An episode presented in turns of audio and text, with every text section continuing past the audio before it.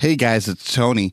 I'm here to talk to you about Awaken Conference. Now, Awaken is a young adult gathering in Charlotte, North Carolina from January 31st to February 2nd, 2020. And it's meant to help you recharge your spiritual life and connect with a community that you can grow your faith alongside.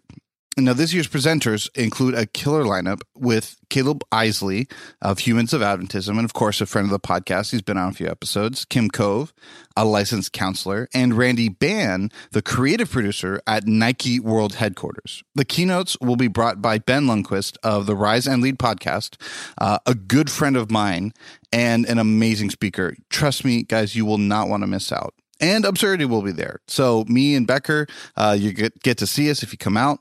Uh, would love to come and talk to you. We absolutely think that this is something you're going to want to come and see. Speaking of, if you enter the code absurdity at awakennc.com, that's absurdity, A B S U R D I T Y, at awakennc.com, you're going to get a 10% discount. We'd love to see you there. This is absolutely something that we support, and we think that Awaken is a part of the growing church movement that we want to see moving forward. Uh, once again, if you enter code absurdity at awakennc.com, you'll get a 10% discount off the initial price. Love to see you guys there.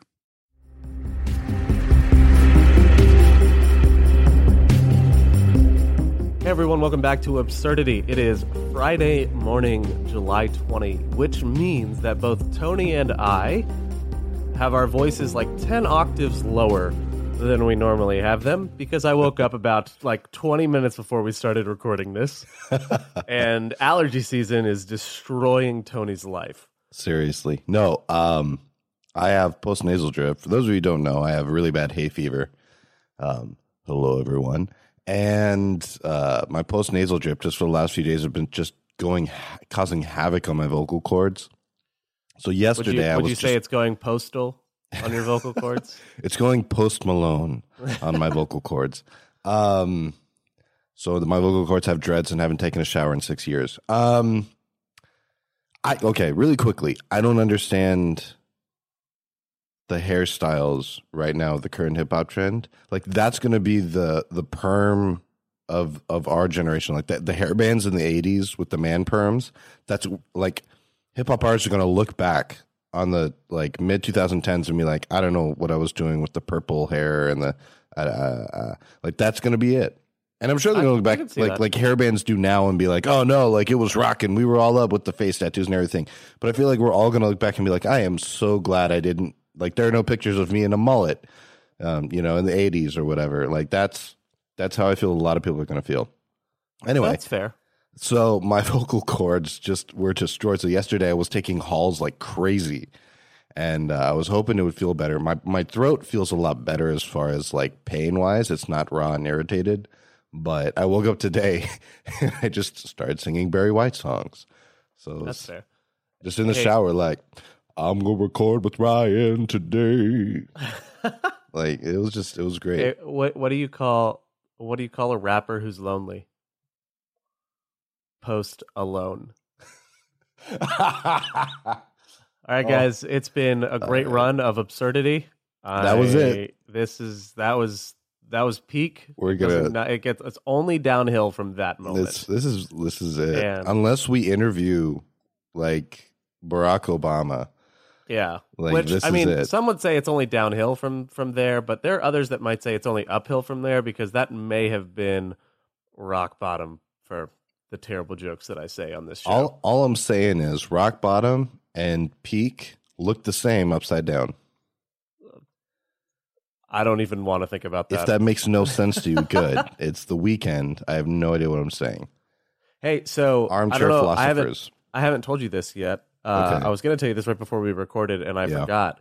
But we one of our episodes finally passed 2,000 downloads. Ooh. So we've been we've been over a thousand for a while, but we finally had our first episode pass 2,000 downloads, and that was I think a, episode 41, 40, episode that's 40. Insane. It was uh, secular versus sacred with Henry Johnson.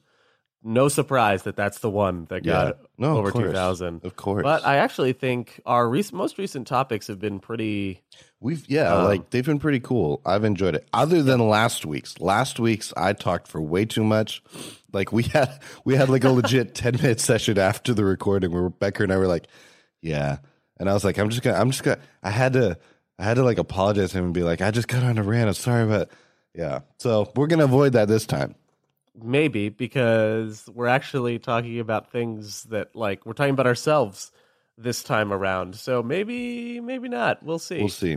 We also um, definitely were like, we need to talk about stuff we enjoy because we come across it can come across after a while very negatively when you only talk about the negative things so it's like let's talk about the positive things let's talk about things that we love yeah absolutely and so we we do talk we, we rag hard on a church that we love and that's because we love it um, but it, it is important to remind ourselves and and to let you know as our listeners that there are things that we actually love about this church, and we each came up uh, with a list. We made sure to share the list with each other so that we wouldn't come up with the same ones. I'm not going to tell you how many on the off chance that we don't actually make it through all of them.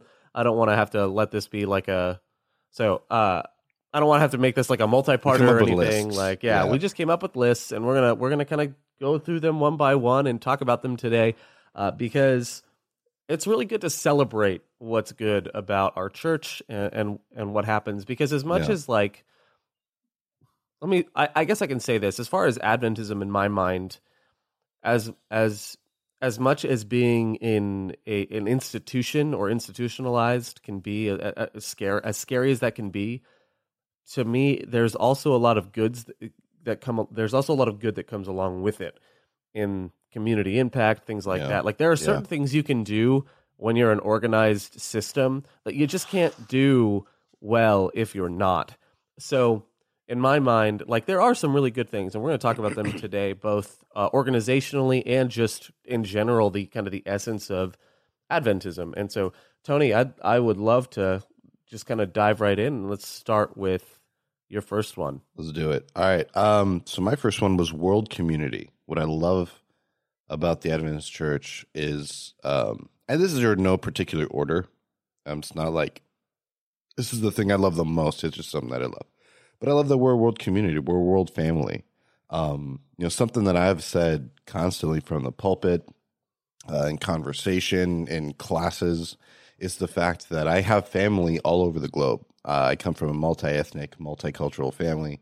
And so I literally have family everywhere and we have gone to visit most of my family. I still haven't seen uh, my family in Argentina. Um, but like uh, you know, whenever we go and visit my family, wherever they are uh, on the globe, we usually like the majority of my family is not Adventist.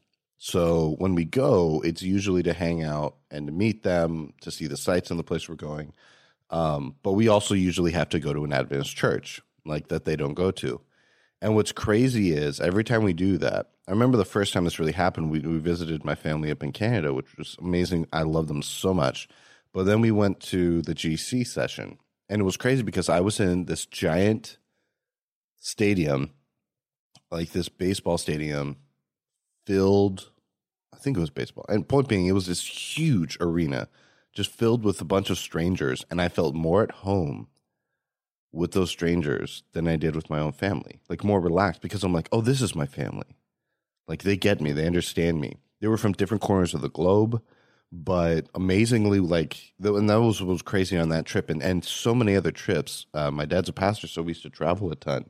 We would go. I remember one time we went to England, and we're talking, and legit, like almost every person we talked to, we ended up knowing some person in common it was like, no way, you know Jay? Yeah, yeah, yeah. We did a mission trip together and whatever. Wow. Yeah, we we worked on a Pathfinder project or something. And it's like, what? Like it was insane how connected it was.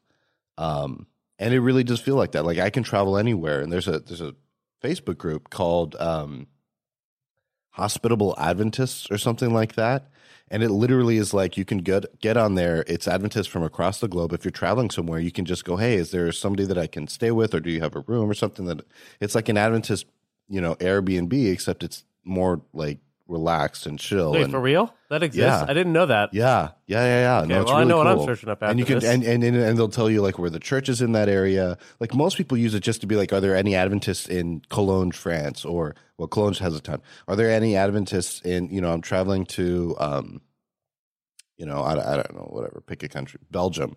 You know, are there, are there any, you know, is there are there Adventists in Antwerp or something? And they'll be like, yeah, no, we've we've got a couple families here. Like, here's their, you know, you know, contact information. I'll, I'll message you with their stuff or whatever. And you can literally do that. And people will like travel across the U.S. or travel across the globe. And it's crazy because yeah, we're literally in so many of the world's countries and it's not just that, like, there are churches in those countries, but they're so disconnected from each other that you literally, I can walk into any Adventist church in virtually any part of the globe and immediately feel like I'm at home. Um, mm. Yeah, the worship style might be different. Yeah, you know, there, we might disagree on some, you know, doctrinal stuff, but it is a world community and we love each other and we support each other and yeah, we'll disagree and fight on a lot of stuff, but that is the coolest thing. That, that for me, that was the coolest thing. No, I, I actually, I really think it's awesome. I actually got a phone call a couple weeks ago, or, or actually July three is when I got the phone call from a guy in Walla Walla, Washington. Waya Waya. Waya Waya, Walla Walla, Washington, who he was looking for a church for his cousin who lives apparently 20 minutes south of me and several years ago had tried to find a church here and the nearest one she could find was an hour away and wow. so he found he did some digging and obviously in the last two years my church or that church has released a new um has released a new website so he was able to find us he gave me he got my number from the conference office and gave me a call and that was how he was able to connect me yeah. with his cousin, who was thrilled to finally be able to find a church to go to. And so it, it's kind of crazy to me, though, just how connected the church can be and just how easy it is to connect with different churches in our denomination yeah. and get a line directly to the pastor. Um, but but even more so, like I, went to when I went to college, I met so many people that I would have never assumed or, or guessed I would have met. Uh, my my mom was actually engaged before she got together with my dad. And don't worry, they broke off the engagement before she started dating my dad. But hey, you know. I found out I, I ended up going to college with the niece of the guy she was engaged to. Uh, yeah, I remember that? that? I remember yeah. that. Yeah, I remember you uh, like you or, walked in with like this weird expression on your face. I think it was me or like Steve were like, "Hey, what what's up? You okay? Yeah, hey, buddy." Well, even that, even even Steve yeah. is a great example of it because yeah, Steve and I met at story. Southern, and yet I found out he lived. Uh, he he lived a couple miles from my house. He knew my dad. Grow like he knew my dad. He went to my old church, yeah. and I had never met him until Southern. Yeah. And for Steve, it's even crazier because he found out at Southern he met someone who was his next door neighbor. Yeah. And he didn't know it. Yeah. So there are, uh, which also speaks to American like isolationism and, and no soliciting stuff and like you don't get to know your neighbors anymore. But that's neither here nor there. And that's not a judgment on Steve, I promise. I love you, Steve, if you're listening to this. Well, uh, it was like when they were growing up, though. Like it wasn't like he was like an adult or something. Like he didn't really choose who to hang out with at that yeah, age. Yeah, like yeah, was, that's yeah. fair. That's fair. From what but I remember, I, I don't. don't it, it's just it is it crazy that Steve's I can fault. go all Steve's over fault. the place. I hate you, Steve. it is crazy that I can go all over the place and find someone I know or find someone I'm connected to yeah. with such ease. Like it is absolutely crazy to me. Well, it, okay. So do you know about the six degrees of separation? You yeah. Know, the concept that you and one in every six people you either know or know someone who knows, right? The six degrees of Kevin Bacon. Yes, I know. Similar. Um, what's crazy is in the Adventist world, if you are Adventist, just being a Seventh day Adventist, that drops down to three Yep. one in every three people in the Adventist church you either know or know someone who knows. If you go, and I remember like, I can't remember where I found this. I need to because otherwise I'm just pulling it out. But if you went to like an Adventist institution, a college, it's one in two. Like every other person you meet, you either know personally or you both know personally somebody. It's yeah. it's insane. Yeah, so that I mean, our world community is really cool, and the fact that you can just seamlessly kind of go between churches. I mean, even even the Sabbath School quarterly is really cool because I don't even, I don't always like using it, but the fact, and this is why one of my churches actually was, has been adamant about using it, is because if someone is visiting from another Adventist church, they can be certain what they're going to experience or encounter. Yeah. Not experience, but at least encounter and interact with when they get there, Yeah. which is the Sabbath School Quarterly, because it's so consistent across however many churches use it. Uh, a- and, and because of that community, like it's so well resourced, it's so well like every you can and we don't have a liturgy so like a set liturgy um as far as like uh, uh scheduled themes like the catholic church does and, and some of the you Yeah. know, more mainline churches do so for us that is kind of one of the great connectors also is to have that because worship styles vary but like we kind of have that little we every place has at least one sabbath school that does the quarterly All right. Let's let's right. move on to my first one. My first one, this is actually pretty much my favorite thing about the Adventist church structurally. uh, but it's our it's our authority structure. I Yeah. love that our our authority structure is from the bottom up. And Yeah. it started that way from the very beginning because uh, Adventism traditional Adventism has has has taken some issue with with the history of Catholicism and some of the authority issues and power struggles that happen there, and and power uh, consolidation that can happen. Uh, the and idea abuse, that abuse yeah, and of power, abuse, yeah and and it's not just. Let me let me be hundred percent clear here. It's not just Catholicism. I'm just saying that when you look at church history, that's where that that that's Yeah. where that's rooted from within Adventism. The but church in general, so- we yeah. we just know that when people get power, they go mad with it. Yeah. So the idea was let's create a system where this doesn't happen nearly as easily and nearly as much. And so very much the highest the the highest level of authority in the Adventist church, at least within local Adventist churches, is the local Adventist church and business session. So your church board can't do anything that your church business, you know, your church and Yeah. business session can't. Which a business session is literally just it's a meeting of of however many of your church members show up, Yeah. and it, it's where you get stuff done. But it's like a really large board meeting, and then, um, but it's not meant so that like every so our conferences elected all elected officials our Yeah. our They're unions elected officials Yeah. our divisions elected officials and our gc elected officials. It's not it's really hard to have nepotism outside of that. Um, as far as like secretaries and and like general office staff yeah i've seen that. I've seen a lot of husband and wife duos things like that. But in general it's you're you're elected to a position and you can be removed as a result um, by that same body and it it is all of the power lies within the people to Yeah. do something there's an inbred accountability system. Um, now, does that system always work? No, but it's much easier and it becomes much harder to manipulate that system because you do have the church buy. This is what I love about GC sessions is you can elect a normal church member to go to GC. Generally, that doesn't happen. Generally, you want to elect people that have experience and know what they're doing. But like every person that goes to the GC, every delegate, regardless of age or race or um, color or gender or sex, they have the equal vote. Um, now, they may not carry as much weight when they go to speak, but they have the right to be heard and they have the right to vote. And it really is. There is no, well, that guy's vote counts for eight. Um, now, that is ideologically. Practically speaking, unfortunately, that's a very Western concept. And so you have a lot of churches um, and divisions and places around the world where that does not work out the way it's it's designed to. So Yeah. the way that a conference president votes in some parts of the world is how the people are going to vote. But it's much harder to do that according to the system. Um, which which is, is over- great. quick overview for listeners who don't know this our our our church's structure is local church then conference above local church conference usually is, So a, a, is- a group of yeah. deals with a state From an area. or like I'm in the Carolina conference. There's a Texas conference, Florida conference, right? Then there's a union which handles an entire region. Uh, so that we're so like in the Carolinas, I'm in the Southern Union that covers Florida, Georgia, part of Tennessee, uh, the Gulf states, so Louisiana, um, Mississippi, Alabama. Actually, you know, it's it's Mississippi and Alabama. Arkless yeah. Southwest, but whatever. Yes. Sorry, yeah, yeah, yeah, yeah, yeah. Okay, oh, huge, a uh, large then, amount.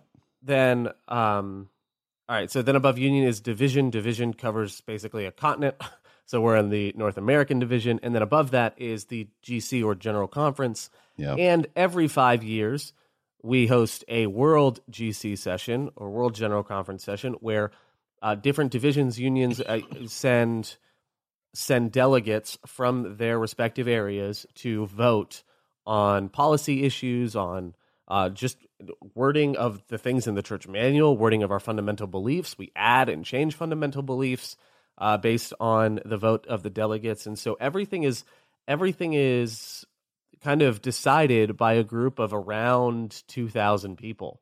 Yeah. So it's it's not like this is a small group meeting in a room. Yeah. That it's not an enclave will, by any yeah, means. Yeah. Which now the things that do end up going to the GC session are voted by smaller committees. But in general, and that makes sense. You've got to fig- you've got to have some body that chooses like what goes in and, yeah. and what kind of like gatekeeping. But in general, yeah, our major decisions are made together, and I really appreciate that in our authority structure. Like that's huge in my opinion. Yeah. It's great. So, all right, next step, your second one. Um, so my second one was I love what what the other thing that I love about the Adventist Church is that it has answers to the big questions. Um, what are the big questions, Tony? You know, why am I here? Why does it suck? Um, where am I going? Um, how do I get there? Uh, and so for me, when I was about 14, 15, I actually really stopped and started asking those questions. And I actually I didn't leave the church in the physical or even like membership way. Like I have friends who left the church who like rescinded their membership, like they dropped it, they left, they went and partied. Like I never did that. Um but intellectually, like in my head, I was like, all right, let me see if I actually, while I was still going to church and worshiping and stuff, I was like, let me see if I still want to do this. And I went through all of the major religions in the world. And honestly, not even from the major religions, out of the major religions, Judeo Christianity is the one that answers the most big questions. Um, like some of these religions, like it's just, okay, we came from the back of a turtle okay. Um, you know, and then archaeologically, you, you, like the majority of these old religions, like it's a very sexual act, the way that it starts, and it's like, yeah, you can see how we do something, and then we translate it to that. Well, that's got to be how we started. So, Judeo Christianity has a very like centered answer as far as how we got here and why things are the way they are. But even beyond that, when you look at the way the Adventist Church is designed, it really is it gives you these answers. The idea of the great controversy, and that, yeah, here's why things suck. Because there was a perfect place, everything was awesome. Then this dude was like, well, what if it isn't? And there became this huge struggle, this controversy.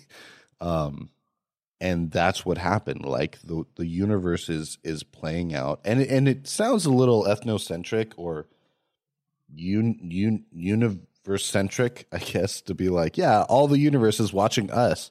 But that's what we believe. We believe, like, yeah, that's why things suck. That's why things die. That's why bad things happen, is because there was this separation from God. And it just answered that. Like, what is my purpose? To help share, to, to do all this. And really, it came to the point where I wasn't feeling God. Like, I didn't have an emotional experience um, or a palpable empiric, you know, empirical evidence that God existed. I came to an intellectual, you know, a rational idea of this is the best way to live my life, regardless of whether it's true or not. This has answers to questions, you know, and I'm not left with, well, we just are matter floating about in the universe. Well, where did that matter come from? Well, it, it just was. Well, where did the proteins come from? Where did you know like like that's the problem with with evolution and science is like well that can maybe adequately explain what happened when we got here, but that doesn't explain how or why. And yeah. so to me, that's what Christianity really came up with. And that's why to me, I was rationally, I'm like, this has answers to the big questions. And then when that happened, I got the experience with God. I felt him. I, I, I, really began to to see his movement in my life. It was like I conceptually understood the wind and then a breeze hit me. And so yeah, like that's what that's what I love about the Adventist Church is that it really did provide those awesome answers to those huge questions that a lot of other Christian denominations just couldn't. Yeah, they either couldn't or don't, or they have answers that in my mind are unsatisfactory. And or the, I know the amount of mental gymnastics you have to do for some of these doctrines to like yeah. and stretch there. Well, and and I get, I absolutely get that other denominations will say that about us. I think to some extent, every denomination. Oh, we definitely have that too. about yeah. others, like I get it, and I'm not saying that our that our theology and everything is absolutely perfect, but I do, th- and I'll, we'll actually probably come back to that a little yeah. later.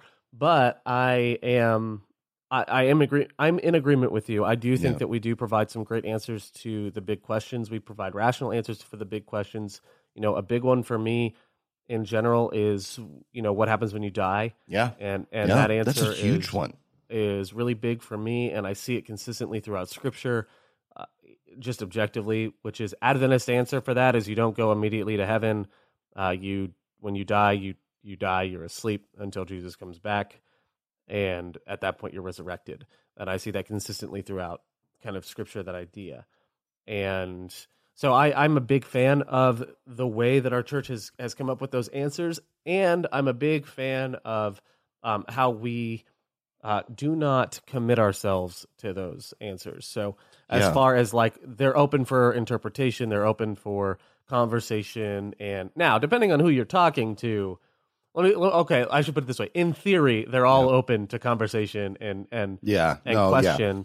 In but principle. in practice, yeah, in practice, that's not always the case. Depending on who you're talking to, you could find a member that yeah. just thinks you're speaking heresy for uh, for whatever reason. So thinking you know, we don't do that. How, here. Yeah, we don't do that here. How dare you? But no, I do. I, like I legit. I have a member who's told me when he was finding out the truth about, or he was finding out about clean and unclean meats, he went to his pastor and asked him about uh, the asked him why why do you guys why do we eat clean and unclean meats? He had been watching yeah. he had been watching Amazing Facts. He went to a regular I think a Baptist church or something, and he asked his pastor about it, and his pastor said, "Well, in the in Acts nine, Peter has this vision, and uh, oh no, God declares all meats clean and, and unclean, and and and." My member countered with, "Well, wait, but doesn't the next chapter it say that it was talking about people?"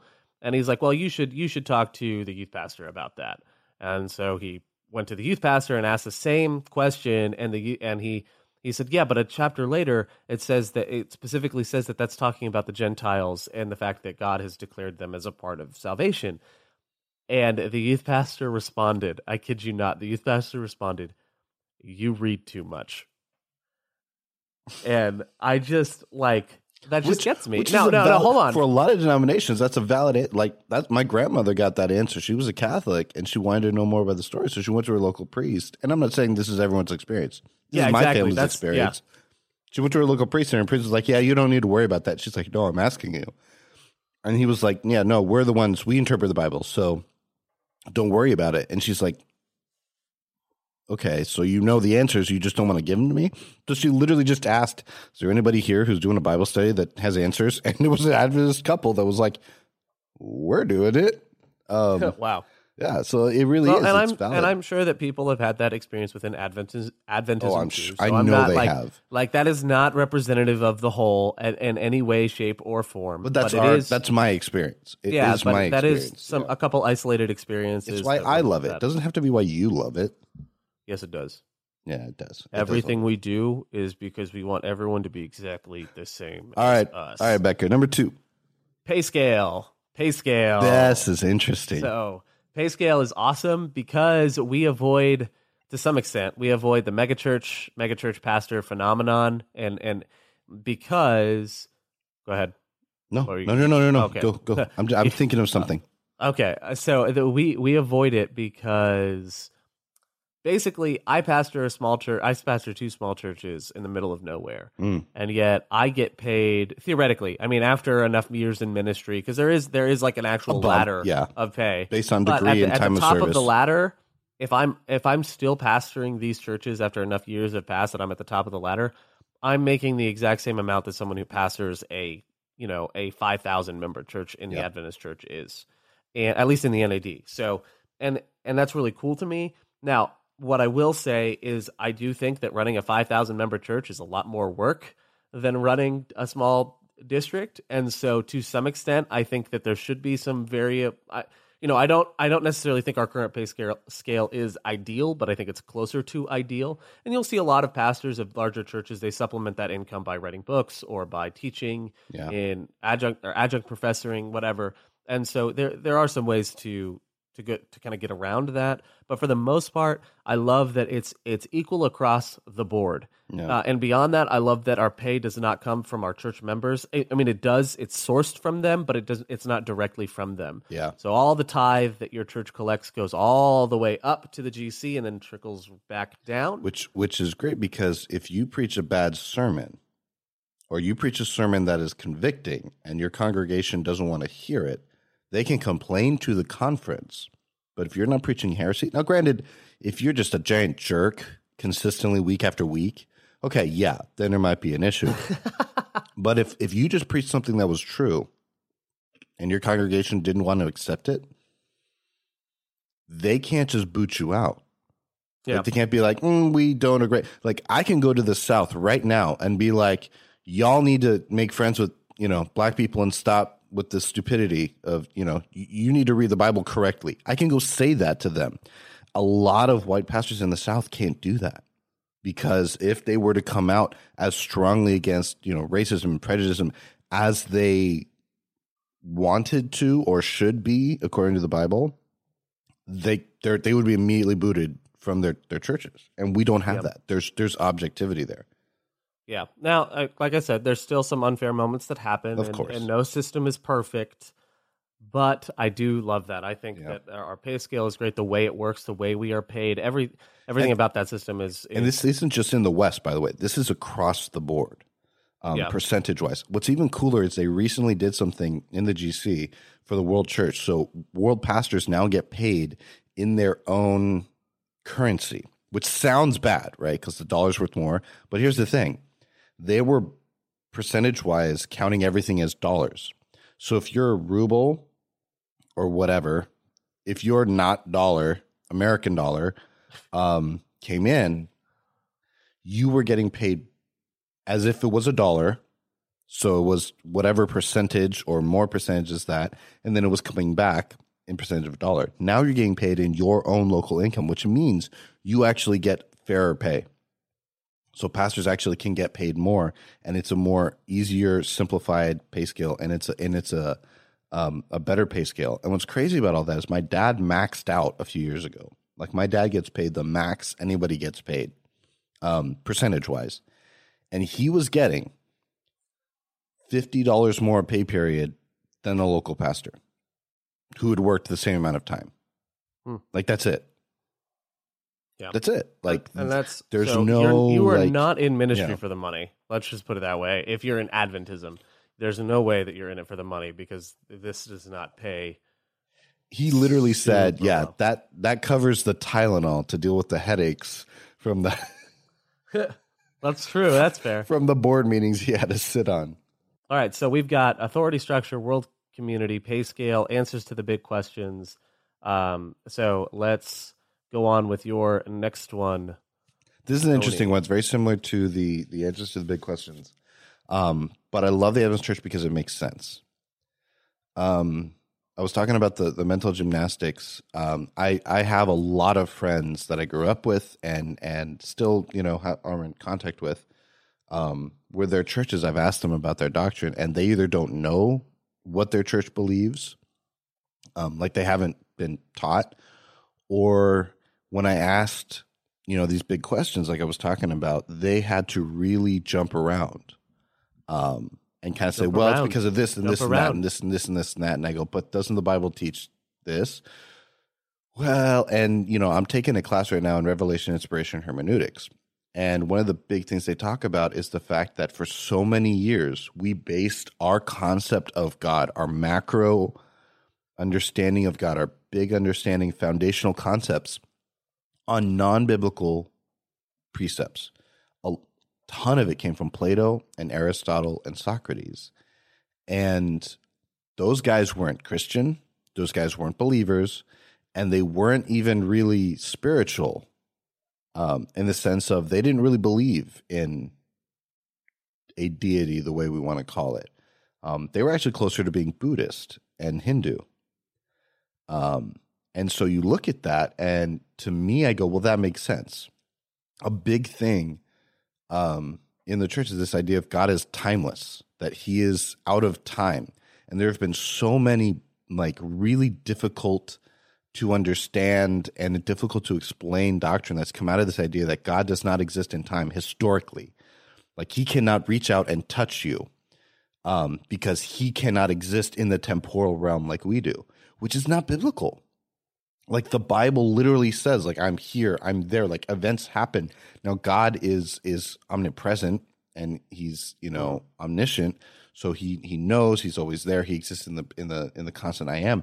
But things happen to him, and this concept of a timeless God has ruined. That doesn't come from, again. It's not Hebrew. It's not Jewish. It's it's Greek and Greek from before like the the the, the Christians spoke Greek.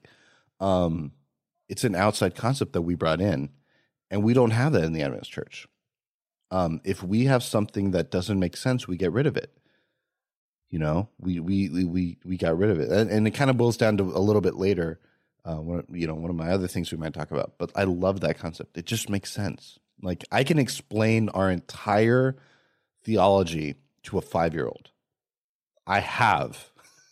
Like I can do that. I can go through. I, I, can do it, and I know I can, I can do it. I can do that through I've our twenty-eight fundamental beliefs and I can do that. Now, obviously, the concept of God is something that they can't understand, but I can explain it as there's, you know, God is this this big person in in that lives in space. You know, we don't know where, but he's huge and he existed forever. That's something that adults won't understand. But I can, you know, outside of that, I can be like, he gave us a book, um, and we're supposed to eat healthy because when you're sick, it you don't, you know, respond as well to God. Like I can go through all of them. Mm-hmm. It just makes sense. Yeah, I I I agree. I actually think you said it all there. So I'm not gonna. I'm. I'm. There's not much yeah. I have to add to that. Uh, but I do agree. I think it. I think it does make sense. I think it's rational, and that's my thing with faith.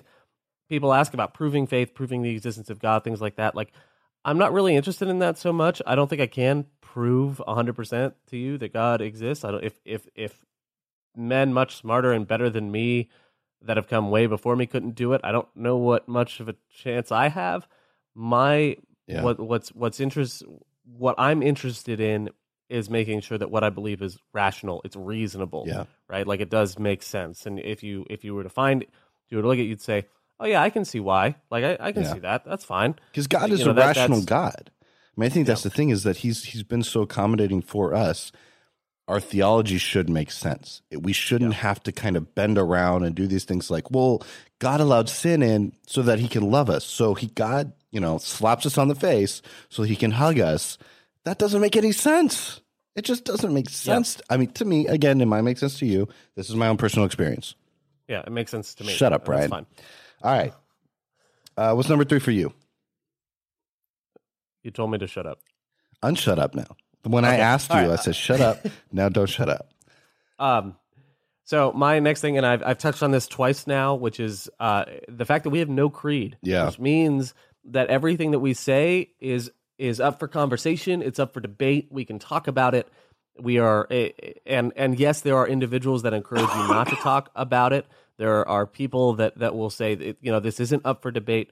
But the fact remains that we absolutely are a creedal organization or non-creedal, sorry, non-creedal organization, which basically means if you don't know like the Nicene Creed yeah. and the the Apostle Creed, like these are things that say these are absolutely what we believe, and we will not be um, will, will not be flexible. There's no give here. These are the non-negotiables, and you have and, to accept those hundred percent without yeah. any reservation in order to become a part. Like, yeah, yeah.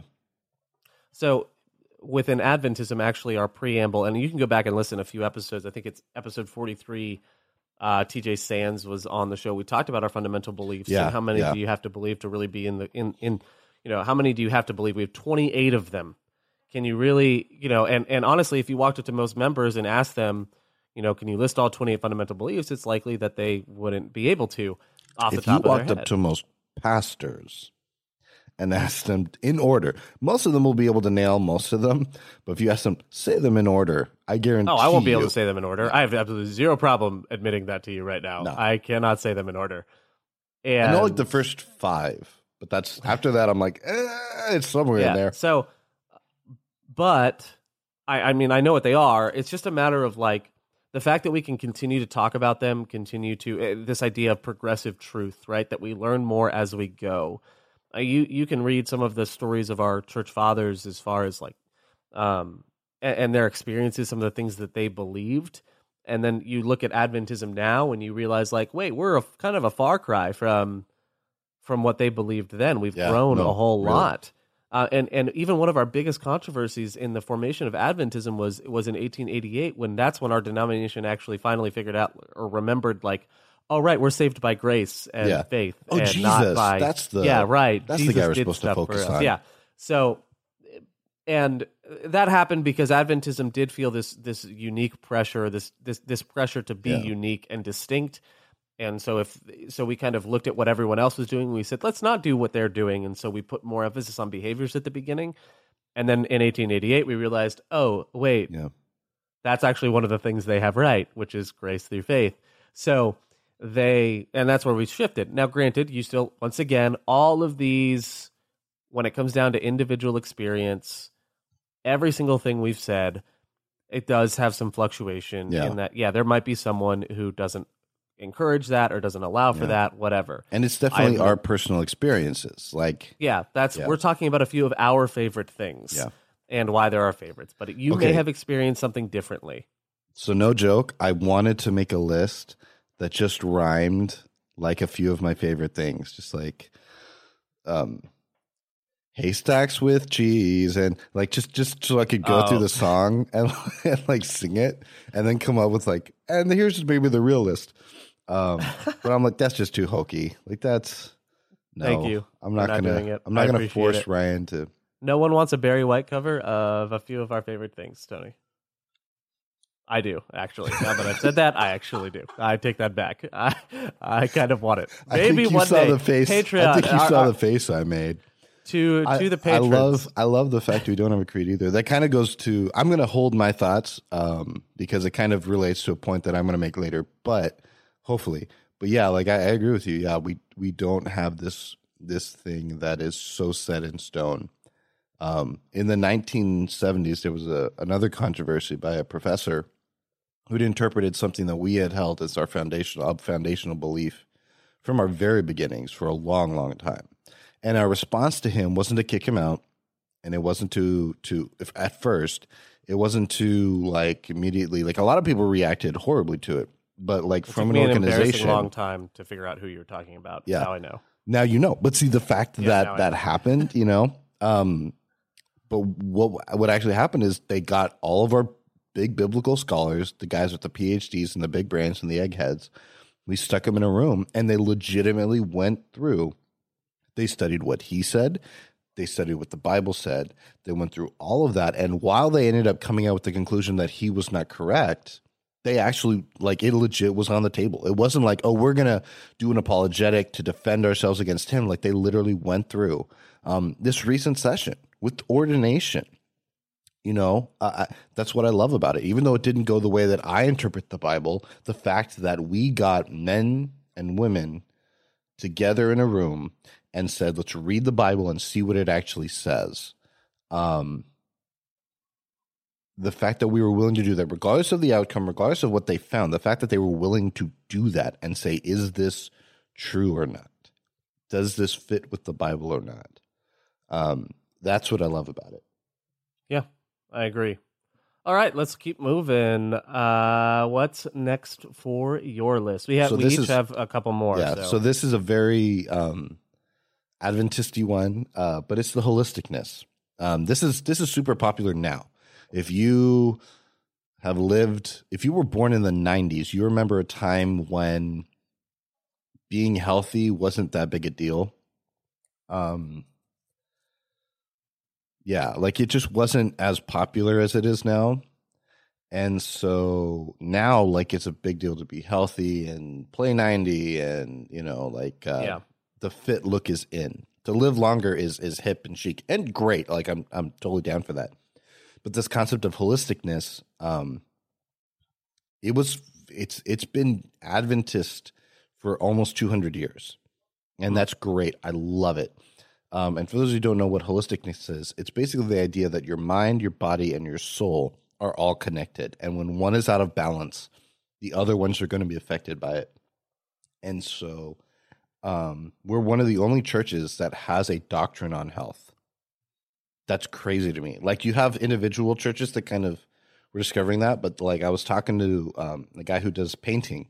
Um, he does uh, Jesus paints. He's called the Jesus painter and I was talking to him about this, and, and he goes, "Oh, so like, what makes you guys unique?" And I was like, "Well, you know, this and this and this." And I mentioned like in health, and he goes, "My church is just kind of getting that too. Like crazy. When did you guys figure this out?" And I was like, "1860." like, yeah, we kind of we've had it for a while. He's like, "Oh man, that's awesome." Like he thought it was cool, but like that's a great thing that I love now is the fact that everyone's kind of discovering it. Um, yeah, when your mind is not right you're not going to connect with God. And again, it's one of those things that just makes sense. But it's that yeah. idea that our our mind, our spirit, our spiritual side, um, and our and our uh, physical side are great. So our big three are an open doctrine, health message, and education to lift all three parts of our body up. I love that. I just love that. Yeah, I agree. Actually, I've been recently I've come to kind of a different conclusion about the way the, the way we talk about our health. Yeah.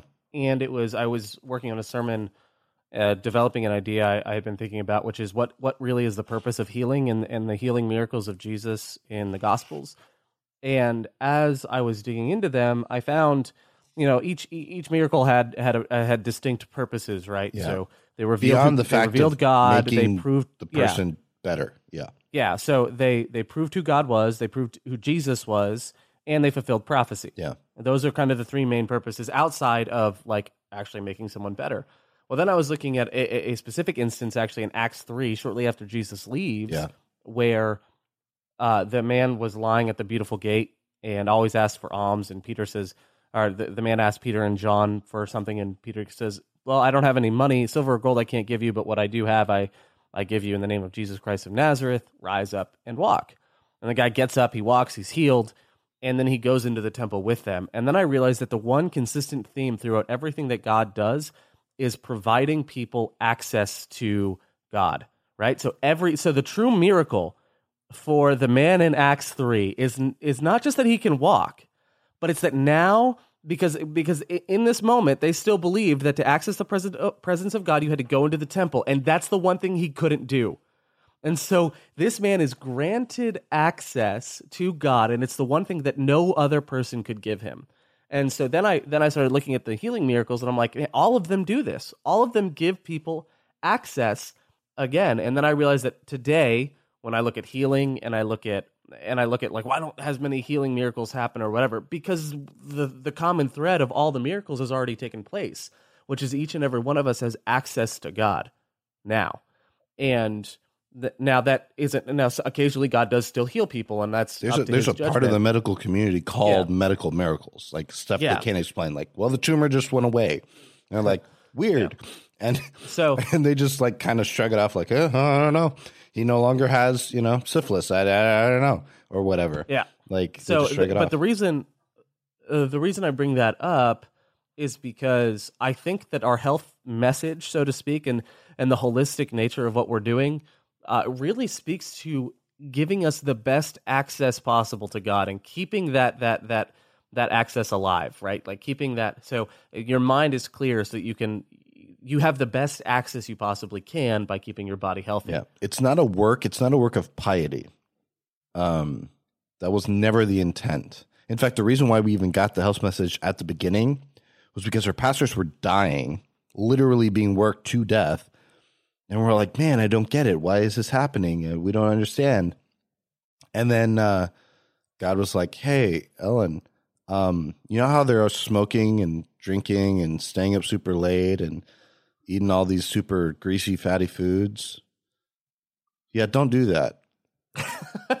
T- yeah. T- turns out that that'll kill you. Like she came up with the fact that tobacco causes cancer uh, almost a hundred years before they figured out that tobacco causes cancer.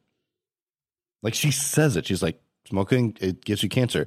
And then it took till the 1950s. She said this when people were recommending cigarettes for people with bad lungs. Like that's crazy to me that it was like, yeah, this is so that you can have access to God. Because when you're dying of lung cancer, before they had chemo, before they had all these things, like you can't give sermons. When you're, I say this as I'm currently dying of postnasal drip. However, um, that's allergies and it's it's I won't give up dairy. Point being, um, no, like legit, like it really is. I love the fact you brought up the fact that it was to to bring them access. So many of those miracles, it wasn't it was a it, wasn't just about yes healing the person and revealing God, but it was also about the metaphor of you didn't have access to God before. I am your access to God. Yep.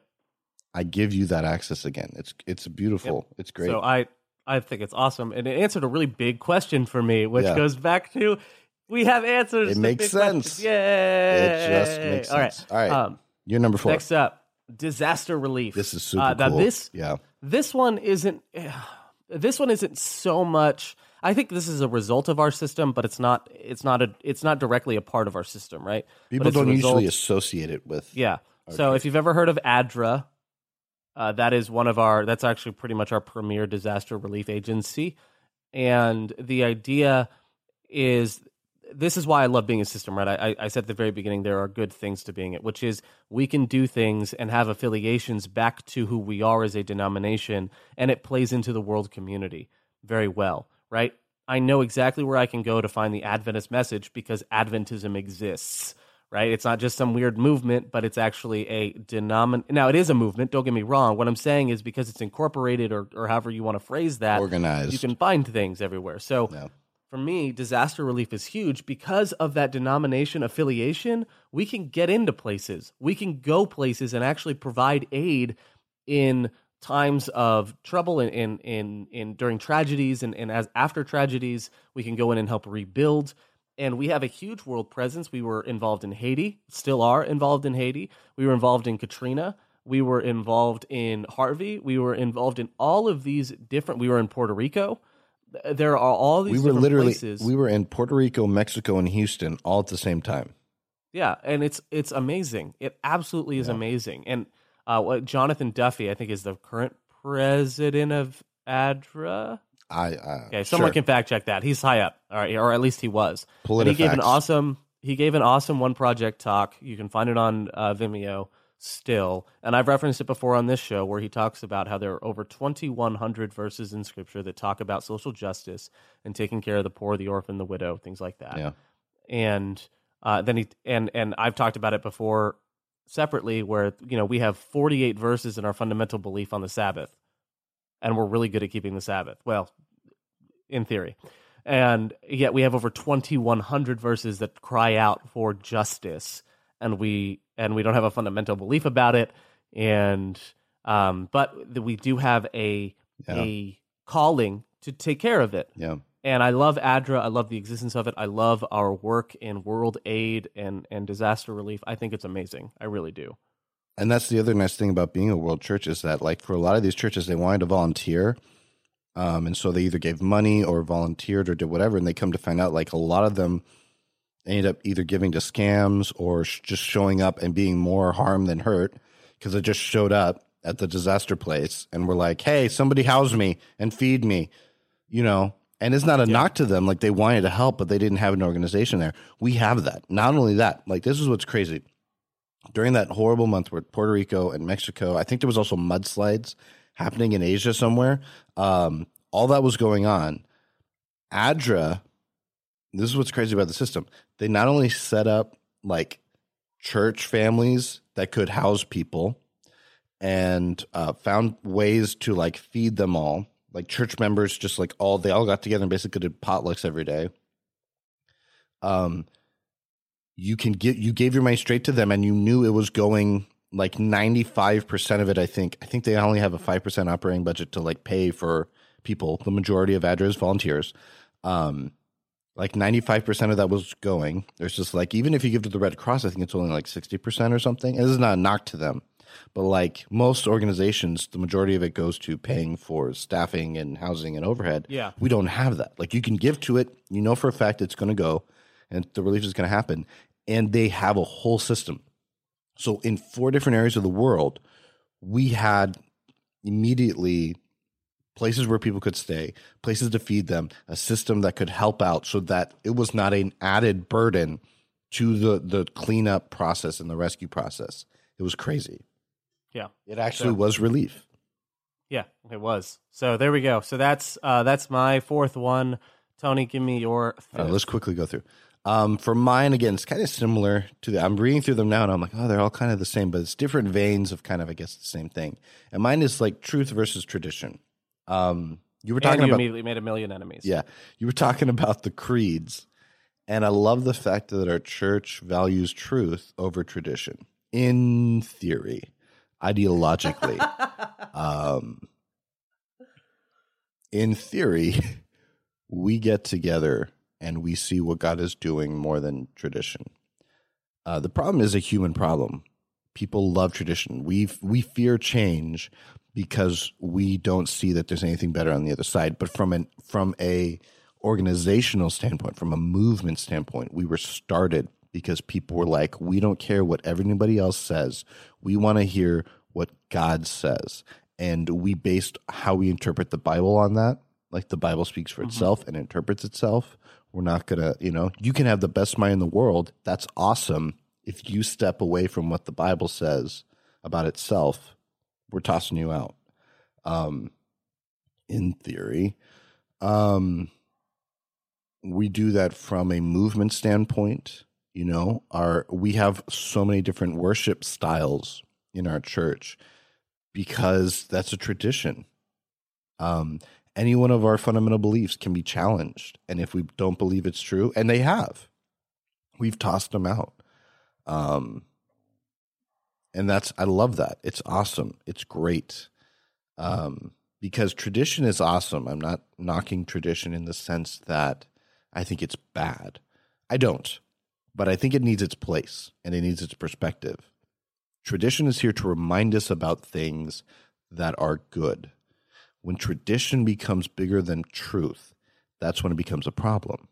And so when I hear a lot of people, even in our Adventist church, constantly talking about, well, I want to know what present truth is, but they're actually talking about traditional truth, I'm like, no. Present truth means what is God saying right now? Yeah. Um, and it kind of gives us that idea that we are a movement. Yes, we are an organization, but we are a movement. We're meant to be moving and progressing and going forward. And and that doesn't mean that everything needs to change. There are some things that I think should stay the same. There's some biblical principles that I'm like, well, the Bible's pretty clear on this.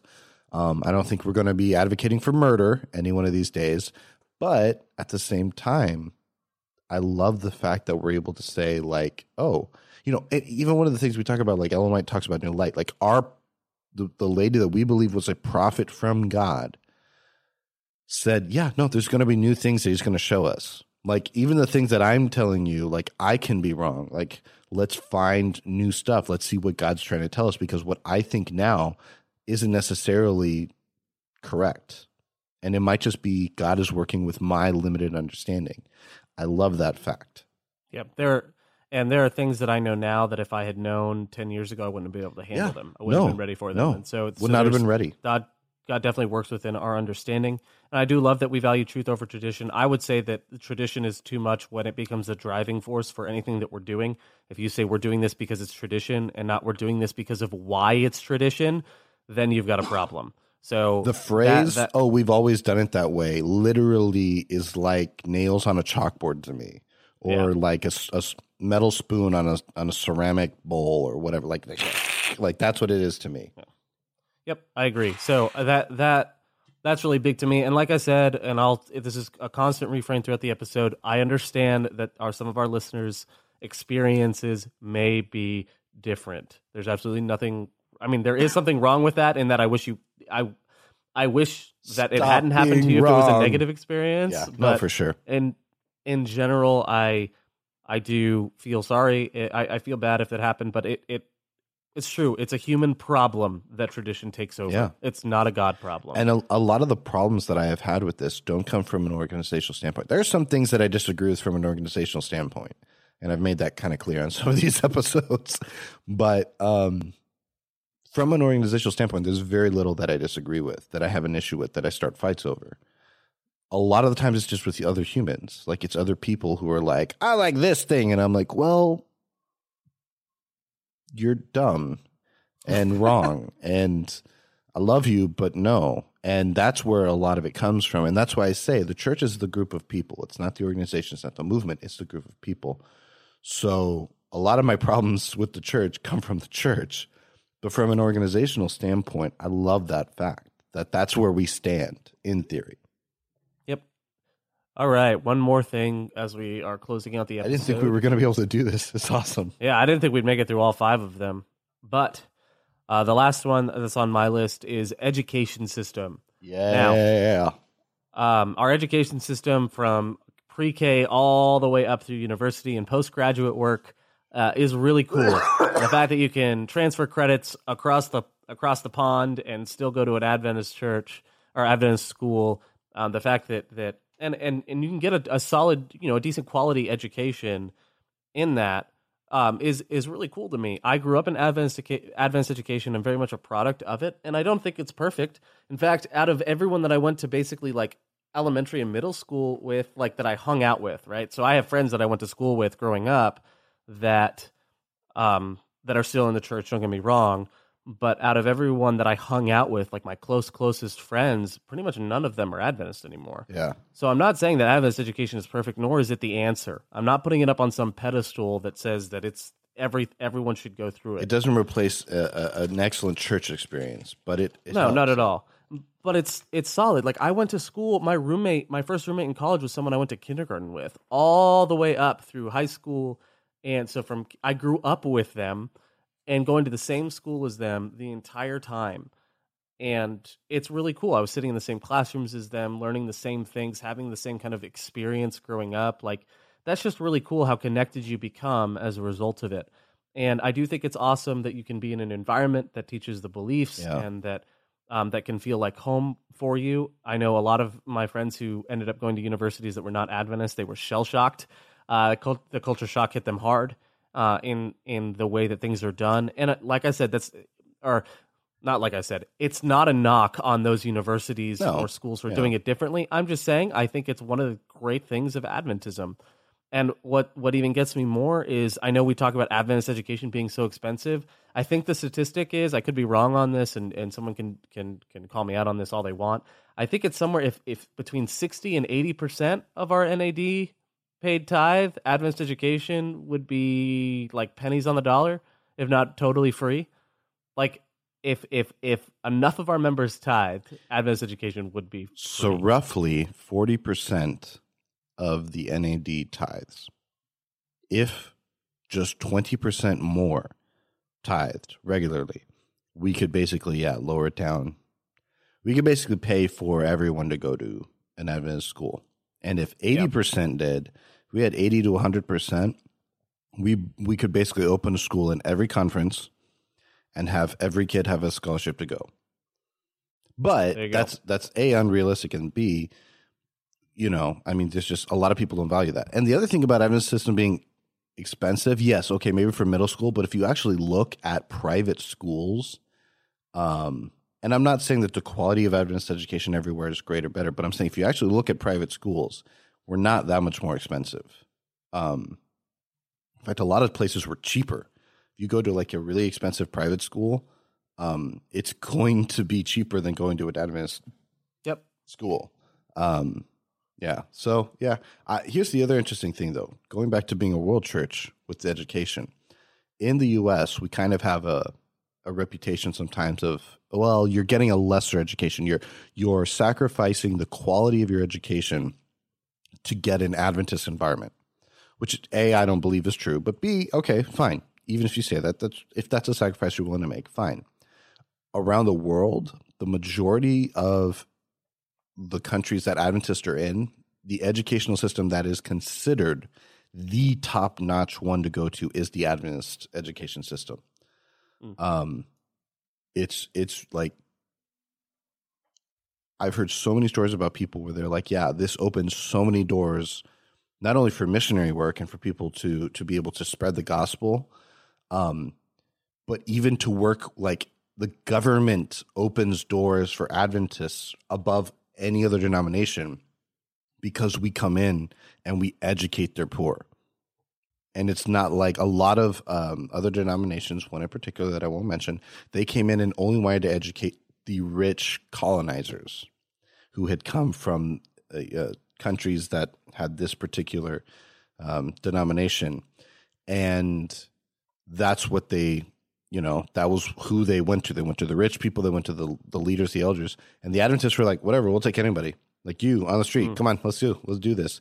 And in bolivia in particular i remember um, bolivia's a communist country but we have a very strong adventist presence there and we can basically do not whatever we want like we can't like murder people but if we want to have an event we're super supported because the president of bolivia right now is a local and among his tribe, the only church that that set up an educational system for his people were the Adventists. And so among his people, there's like a huge among the native populations in Bolivia, Adventists are viewed as like the only church that that actually cares about us. All the other churches they were about the the the colonizers who came in and took away from people, but these people actually care about us.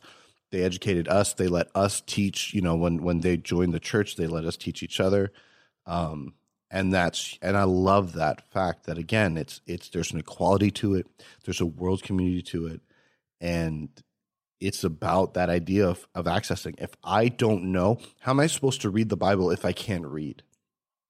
Yeah. I have to rely on somebody else to tell me about Jesus. I cannot directly you know read his word his his direct divine special revelation that he put for us. Um it's so cool that we have that. And then not only that, but we can put people all the way through college in these, you know, quote unquote third world countries. They can go through and get a college education because of an Adventist system, you know, and that's great for me. It's awesome for me. Yep, I agree.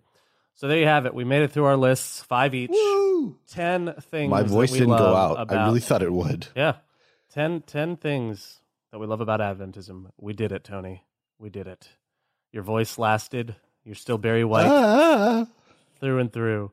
Thank you guys so much for listening to Absurdity. We hope you enjoyed this, and and you know maybe once in a while I'll probably kind of rebroadcast this episode uh, just as a way of keeping uh, keeping it fresh. That we love our church and we love what we do and we love the people that we work with, but.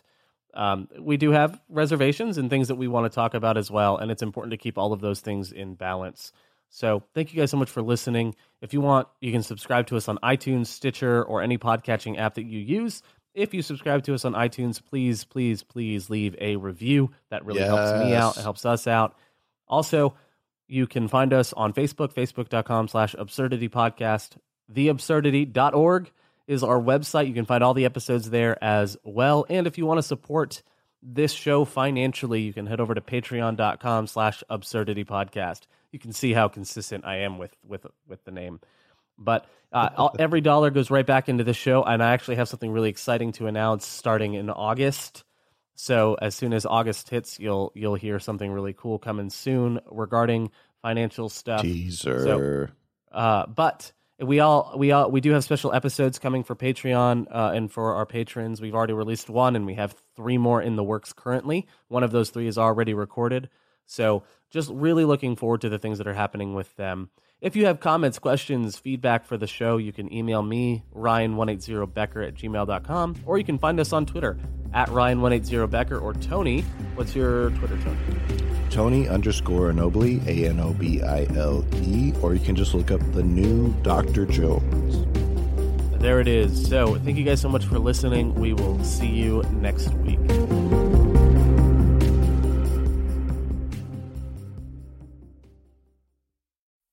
Today's episode of Absurdity is sponsored by The Haystack. The Haystack is a voice for young adults in the Seventh day Adventist Church that produces articles, music reviews, videos, and more. To check them out, go to www.thehaystack.org. The Haystack Life, Culture, Theology.